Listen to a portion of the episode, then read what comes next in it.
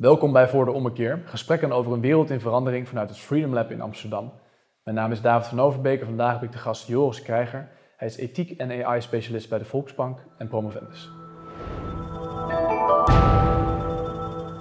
Welkom Joris. Jij bent ethiek en AI-specialist bij de Volksbank. Wat betekent dat precies en wat doe je? Um, ethiek en AI-specialist houdt eigenlijk in dat ik kijk naar hoe we ethiek nou kunnen gaan operationaliseren. Dus echt een plek kunnen geven in de organisatie van in dit geval de Volksbank. En hoe gaat dat? Ja, tot nu toe uh, heel goed. Er liggen natuurlijk een hoop uitdagingen rond het gebruik van algoritmes en van artificial intelligence. Ja. Uh, daar zullen we zo waarschijnlijk nog verder over spreken. Mm -hmm. Maar wat je merkt is dat er binnen de organisatie en eigenlijk sectorbreed al heel veel belangstelling is voor hoe kunnen we dit nou goed doen. En deze sector in specifiek is de financiële sector. Ja. Hebben in het verleden een aantal voorbeelden gezien, eh, bijvoorbeeld de financiële crisis, waarin ethiek en moraal de, de, de sector niet echt uitblonk in die specifieke onderdelen van het leven. Um, wat voor grote uitdagingen loop jij tegenaan binnen de financiële sector als het gaat op jouw onderzoek? Um, ja, je, je zegt het heel diplomatiek. Uh, in uh, 2008 uh, met de crisis kwam de sector er heel slecht vanaf. En met name als je kijkt naar Wall Street natuurlijk en de City. Um, in Nederland is mijn indruk dat het minder heftig was. Um, maar de uitdagingen die, die er nog steeds liggen eigenlijk... is van hoe kun je nou uh, complexe begrippen en eigenlijk abstracte begrippen... goed vormgeven in zo'n digitale structuur. En wat voor complexe begrippen bedoel je dan precies? En nou om er één te pakken die nu heel veel genoemd wordt en bijna in alle guidelines uh, terugkomt, uh, fairness, dus eerlijkheid. Mm. Um, eerlijkheid kun je wiskundig gezien op 21 manieren definiëren. Um, en dat zijn definities die elkaar soms uitsluiten. Dus dat betekent dat de ene vorm van eerlijkheid uh, niet te verenigen is met een andere vorm van eerlijkheid. Kun je een voorbeeld noemen? Um, ja, dat wordt het gelijk heel statistisch. Uh, maar het gaat erom uh, hoe je bijvoorbeeld bepaalde outliers toch in je groepen, in je samples meeneemt. Mm -hmm. um, en wat dat betekent is dus dat je moet gaan kijken naar welke vorm van, van fairness willen we in dit geval handhaven en welke vorm niet. En een bekend voorbeeld, ik weet niet of je het kent, Compass. Um, een algoritme wat in Amerika gebruikt is, wat recidive zou voorspellen. Ja. Bleek een volgens ProPublica een onderscheid te maken tussen uh, blanke en donkere mensen. Een negatief verschil bleek te discrimineren. Maar volgens een andere paper, die heeft gezegd, ja, we kijken naar een andere vorm van fairness, bleek het wel degelijk gewoon een valide algoritme. Ja. Dus dan zie je hoe genuanceerd dat, dat ligt. Er is er veel te doen over AI en big data. En vooral als het aankomt ook in Nederland natuurlijk discussie over Siri, over of wel of niet discriminatoire praktijken in die AI zitten, ja of nee. Um, moet ik me zo voorstellen binnen de financiële sector dat dit bijvoorbeeld gaat over kredietaanvragen die mensen doen? Hoe onderscheid daarin wordt gemaakt? of mensen wel eerlijk worden behandeld in zo'n project? Onder andere, ja, het raakt aan alle kerntaken van, uh, van banken. Oké, dus daar liggen ook nog vraagstukken voor big data en dergelijke, ja. dat gebied. Nu ben je ook onderzoeker, je bent promovendus aan ja. de Erasmus Universiteit. Uh, doe je ook onderzoek op het uh, gebied wat je in, bij de Volksbank, uh, waar je je werk in verricht? Ja, ja, dat zijn eigenlijk twee kanten van dezelfde medaille. bij de Erasmus Universiteit kijk ik meer naar de academische en de conceptuele kant. Mm. Van hoe moeten we nu, en dan met name het begrip verantwoordelijkheid, gaan definiëren en gaan conceptualiseren in, in zo'n praktische setting, eigenlijk in een financiële sector. Um, en dat komt met name voort uit de vraag dat je ziet dat AI-systemen, kunstmatige intelligentie, die, uh, dat zijn programma's of algoritmes die zichzelf aanpassen in interactie met hun omgeving. Dus dat wil zeggen dat het, het eindresultaat niet direct te voorspellen is voor degene die het programmeert of bouwt. Mm -hmm. um, en waarvoorheen controle een belangrijke uh, uh, karakteristiek was van verantwoordelijkheid, ga je zien dat die controle een beetje op losse schroeven komt te staan. Omdat er niet meer één op één een intentie uh, of een programmeur of een code uh, in het programma blijft zitten. Het past zichzelf aan in interactie met de omgeving. Self-learning. Self-learning, ja. Oké, en, en, daarnaast, uh, als het werkt, dan wordt misschien de vraag, werkt het wel op een goede manier, wordt misschien dan overgeslagen? Ja, ja die negatieve feedback loops die, die zichzelf in stand houden eigenlijk, dat is een, een, een voorbeeld wat je veel tegenkomt. Cathy O'Neill van Weapons of Math Destruction heeft er heel mooi over geschreven. Ja. Um, dat er eigenlijk zonder controle die dingen hun taak goed uit kunnen voeren, maar ondertussen maatschappelijk heel onwenselijke consequenties hebben. Wat, kan je een voorbeeld noemen van zo'n consequentie? Um, zo'n maatschappelijke consequentie waar we, die we nu veel zien? Nou ja, een heel bekend voorbeeld is bijvoorbeeld uh, sollicitaties die afgehandeld worden door algoritmes. Um, en kijk, we zien nu in het nieuws dat uh, AI-systemen bijvoorbeeld in Go heel goed zijn geworden. Nou, ze hebben natuurlijk al uh, schaken hebben ze min of meer uitgespeeld. Um, en dat zijn allemaal uh, spellen eigenlijk met een heel duidelijke doel en een heel duidelijke definitie van winst. Van winst, ja. En als je kijkt naar sollicitatieprocedures, zie je dat dat een stuk lastiger wordt. Uh, omdat je daar duidelijk de beste kandidaat wil vinden. Maar wat er bijvoorbeeld gebeurd is, is dat mensen uh, de sollicitatiedata van de afgelopen 30 jaar gevoerd hebben aan een machine learning algoritme.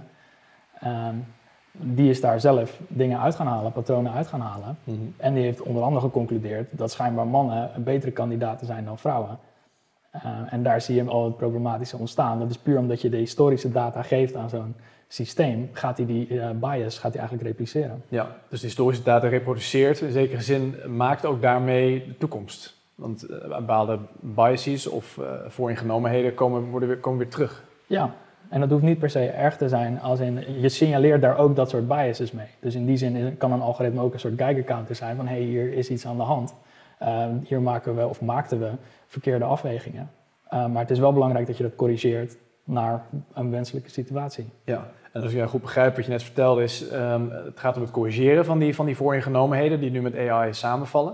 Um, de ontwikkeling daarover is denk ik ook veel publieke belangstelling over natuurlijk op dit moment, omdat de samenleving in hogere mate steeds meer afhankelijk raakt van beslissingen die worden genomen door, door zelflerende algoritmes en dergelijke en wat de, de, de rijkwijde daarvan is. Um, hoe uit dat zich in, in de financiële sector? Je bedoelt de zorgen rond algoritmes? Ja, bijvoorbeeld dat soort, dat soort feedback loops die erin zitten.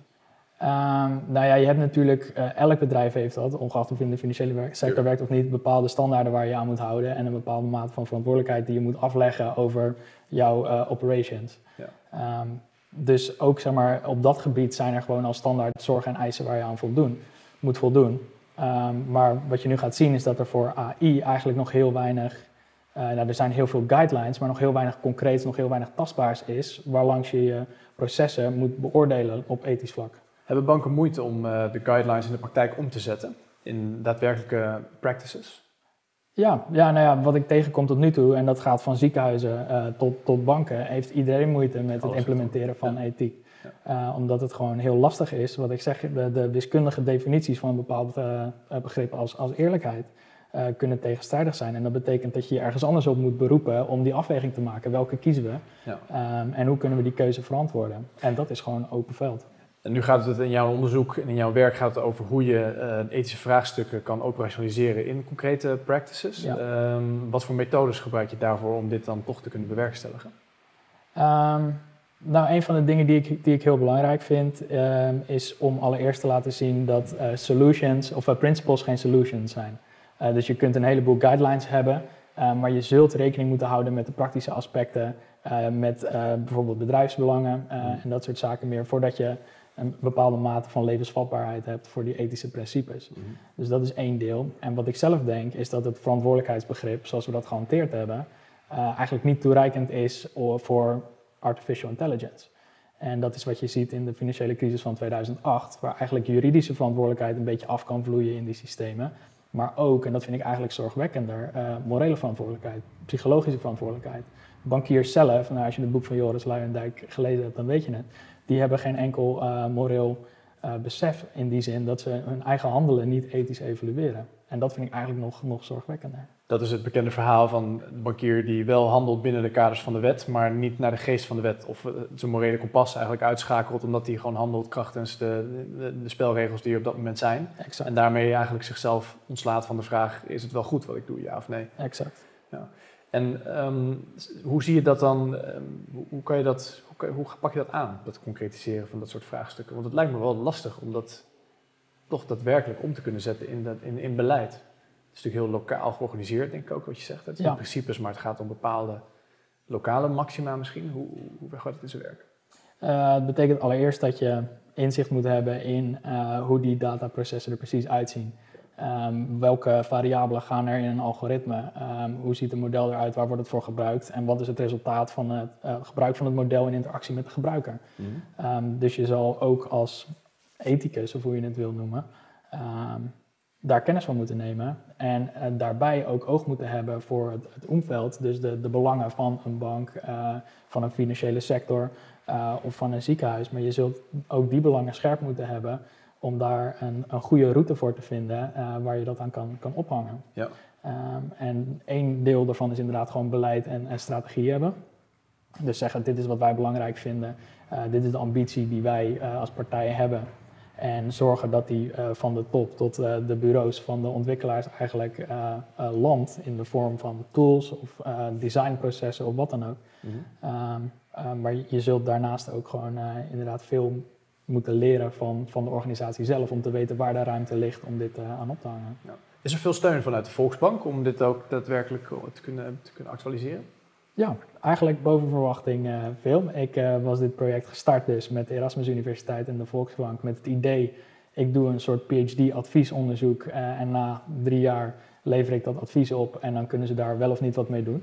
Maar eigenlijk wat ik merkte is dat ze gelijk eigenlijk aangaven van we willen hier ook direct in de praktijk wat mee doen. Het is een mm. betrekkelijk kleine bank natuurlijk in vergelijking met andere banken. En daardoor kunnen we ook snel schakelen en snel uh, ervaring opdoen. En ik merk dat dat op dit moment het meest waardevol is. Je kunt niet in één keer dat uh, ethiek perfect geïmplementeerd krijgen in een organisatie. Dat gaat met een hoop trial and error.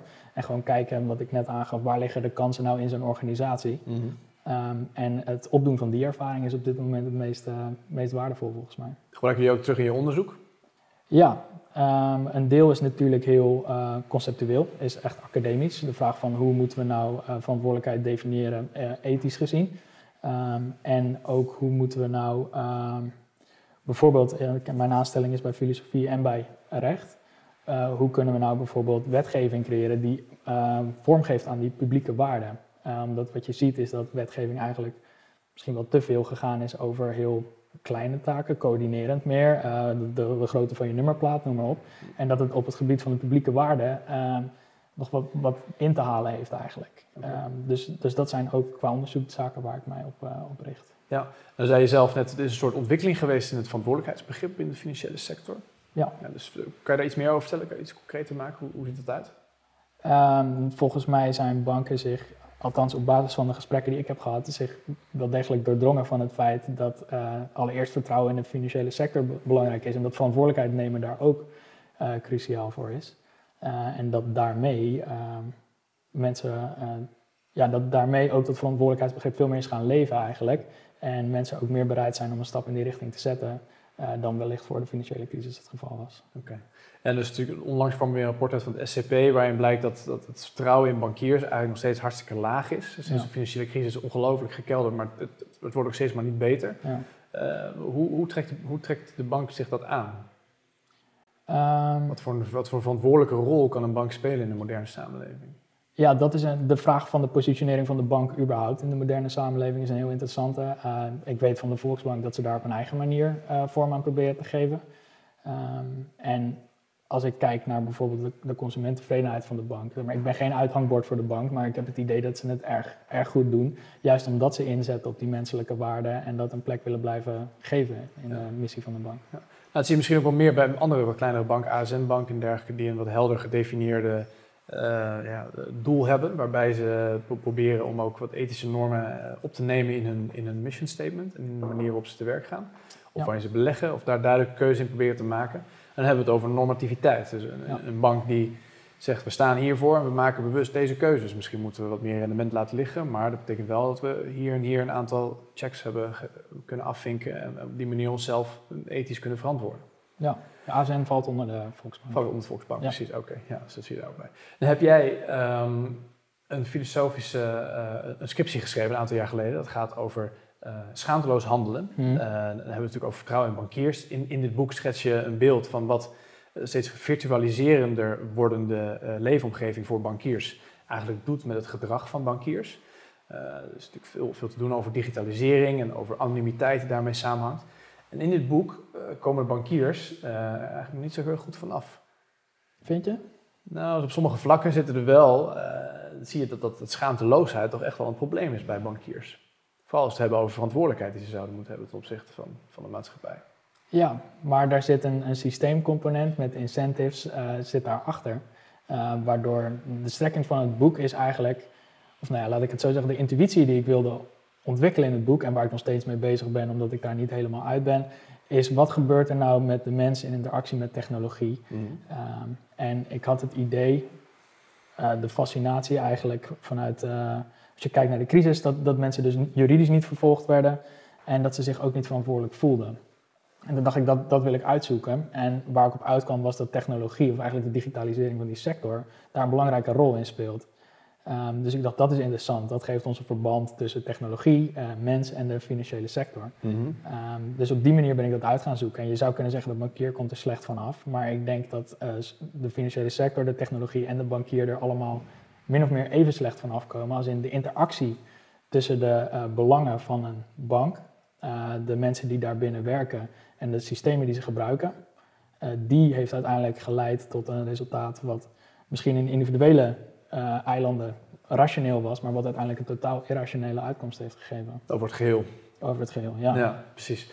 Kun je eens iets meer vertellen over ehm, wat, wat, wat, wat, virtualisering precies betekent en wat dat, wat dat heeft gedaan met het gedrag van de bankier in de loop van de tijd? Um, ja, ik ben daar geen, geen expert in. Als in, ik heb daar zelf uh, alleen de ervaring in van het werken bij een bank dat ik nu heb. Hmm. Um, en wat mij daarin opvalt is dat mensen nog altijd, in ieder geval bij de Volksbank en ook de mensen van de andere banken die ik heb gesproken, het, goede willen doen. Um, alleen um, met virtualisering ontstaat er ook een soort afstand tot bijvoorbeeld de, uh, de maatschappij. Uh, de, de, impact van je besluiten worden minder duidelijk. het wordt allemaal volledig abstract, waardoor je in een soort uh, calculative mindset, heet dat binnen de psychologie, komt.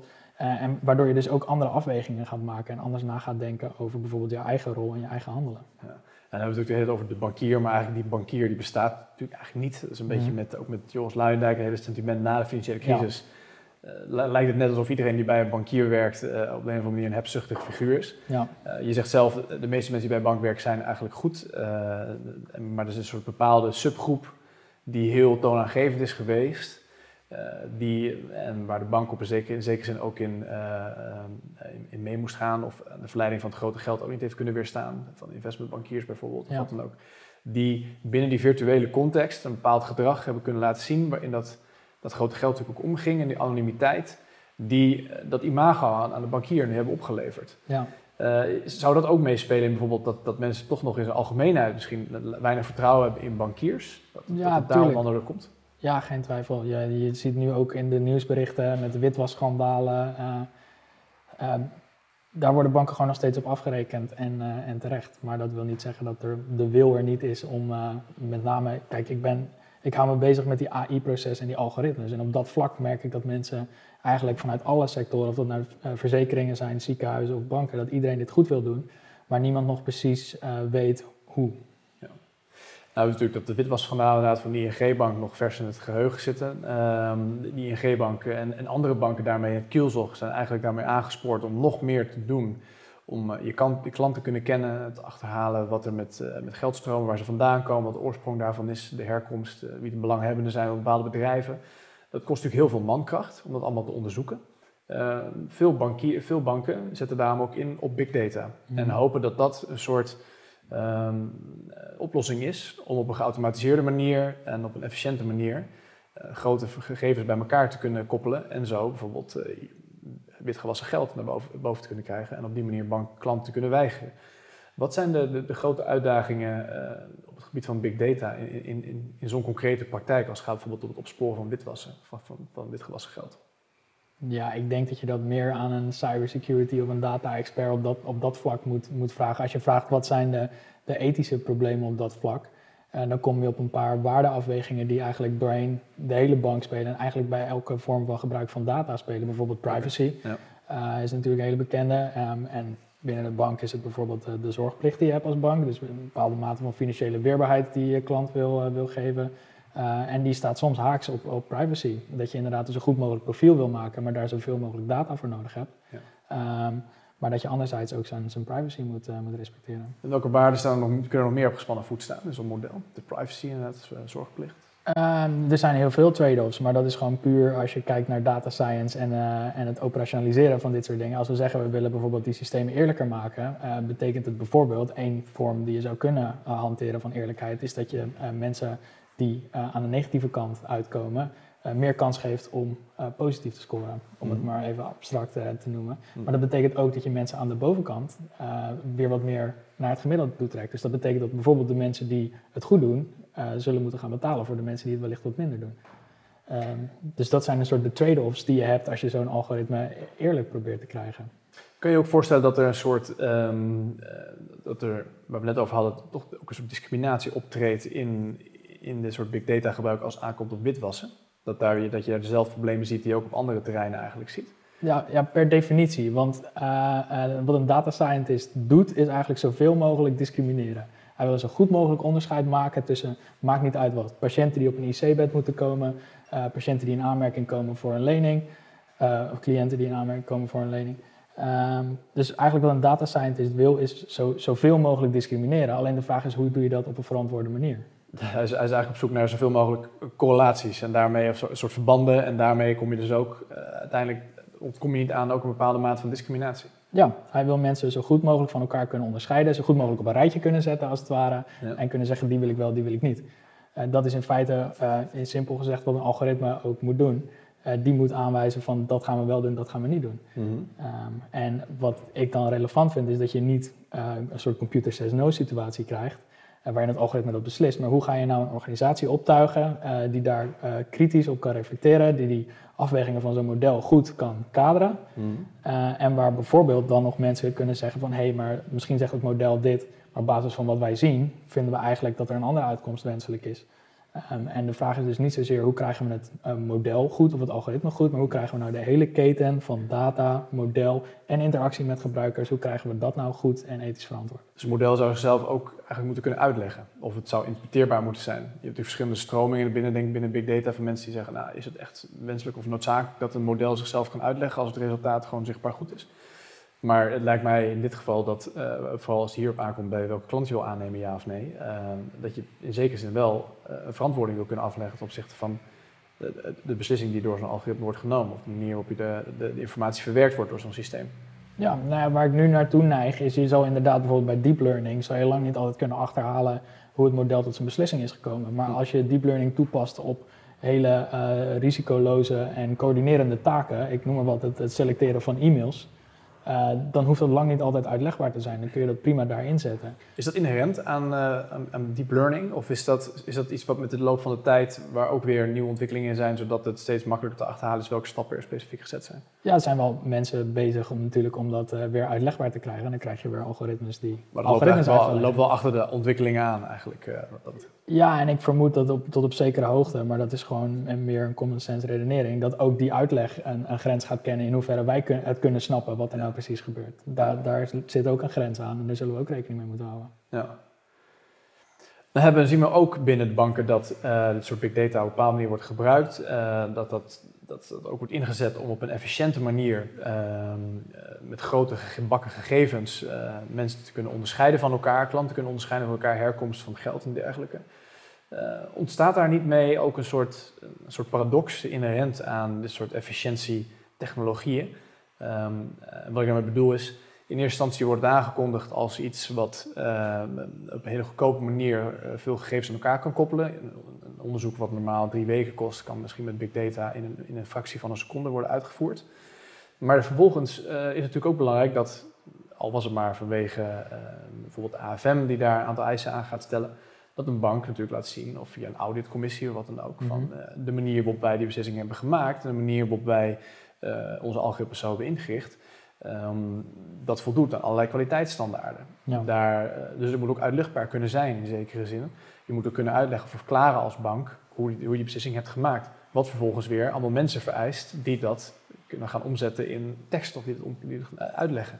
Ja. Krijg je daar maar niet een soort. Uh, is dat niet een soort efficiëntieparadox die, die een beetje samenhangt met, dat big, met big data? Dat uiteindelijk een efficiëntieslag altijd weer gevolgd wordt door enorme bureaucratische slag, omdat je alles weer moet uitleggen. Je moet de beslissingen die gemaakt worden daar ook weer op een of andere manier kunnen verantwoorden. Um, heb ik nog niet zo direct over nagedacht, maar wat ik zou zeggen is, als je kijkt weer naar dat onderscheid tussen coördinerend en bijvoorbeeld modellen met heel veel maatschappelijke impact, mm -hmm. uh, als we die maar even, als we daar een glijdende schaal voor, uh, uh, als we dat een glijdende schaal noemen, dan kun je zeggen, kijk, die coördinerende algoritmes, daar is ook niet zoveel uitleg voor nodig als die normaal functioneren en uh, om nogmaals het voorbeeld van de e-mailselectie erbij te pakken, als die dat op een, uh, op een goede manier doen, uh, dan is er verder niet zoveel aan de hand. En je kan je inderdaad voorstellen dat voor bepaalde use cases, dat je daar inderdaad wel dat, dat toezicht wil hebben. Dus het kan wel, wel degelijk een efficiëntieslag leveren. Sterker nog, ik weet bijna zeker dat het een efficiëntieslag gaat leveren op een heleboel gebieden.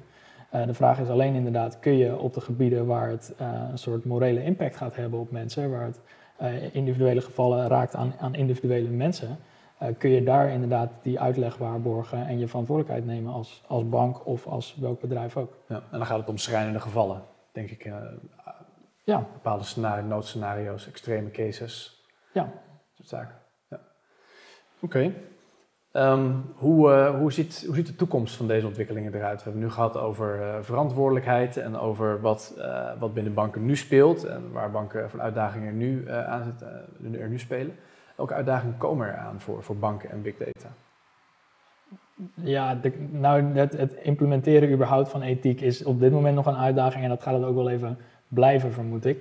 Um, ook omdat bijvoorbeeld een Europese Commissie, die hebben guidelines gepubliceerd, maar die zijn ook aan het zoeken hoe kunnen we dit doen. En DNB is aan het zoeken hoe kunnen we uh, hier handen en voet aan geven.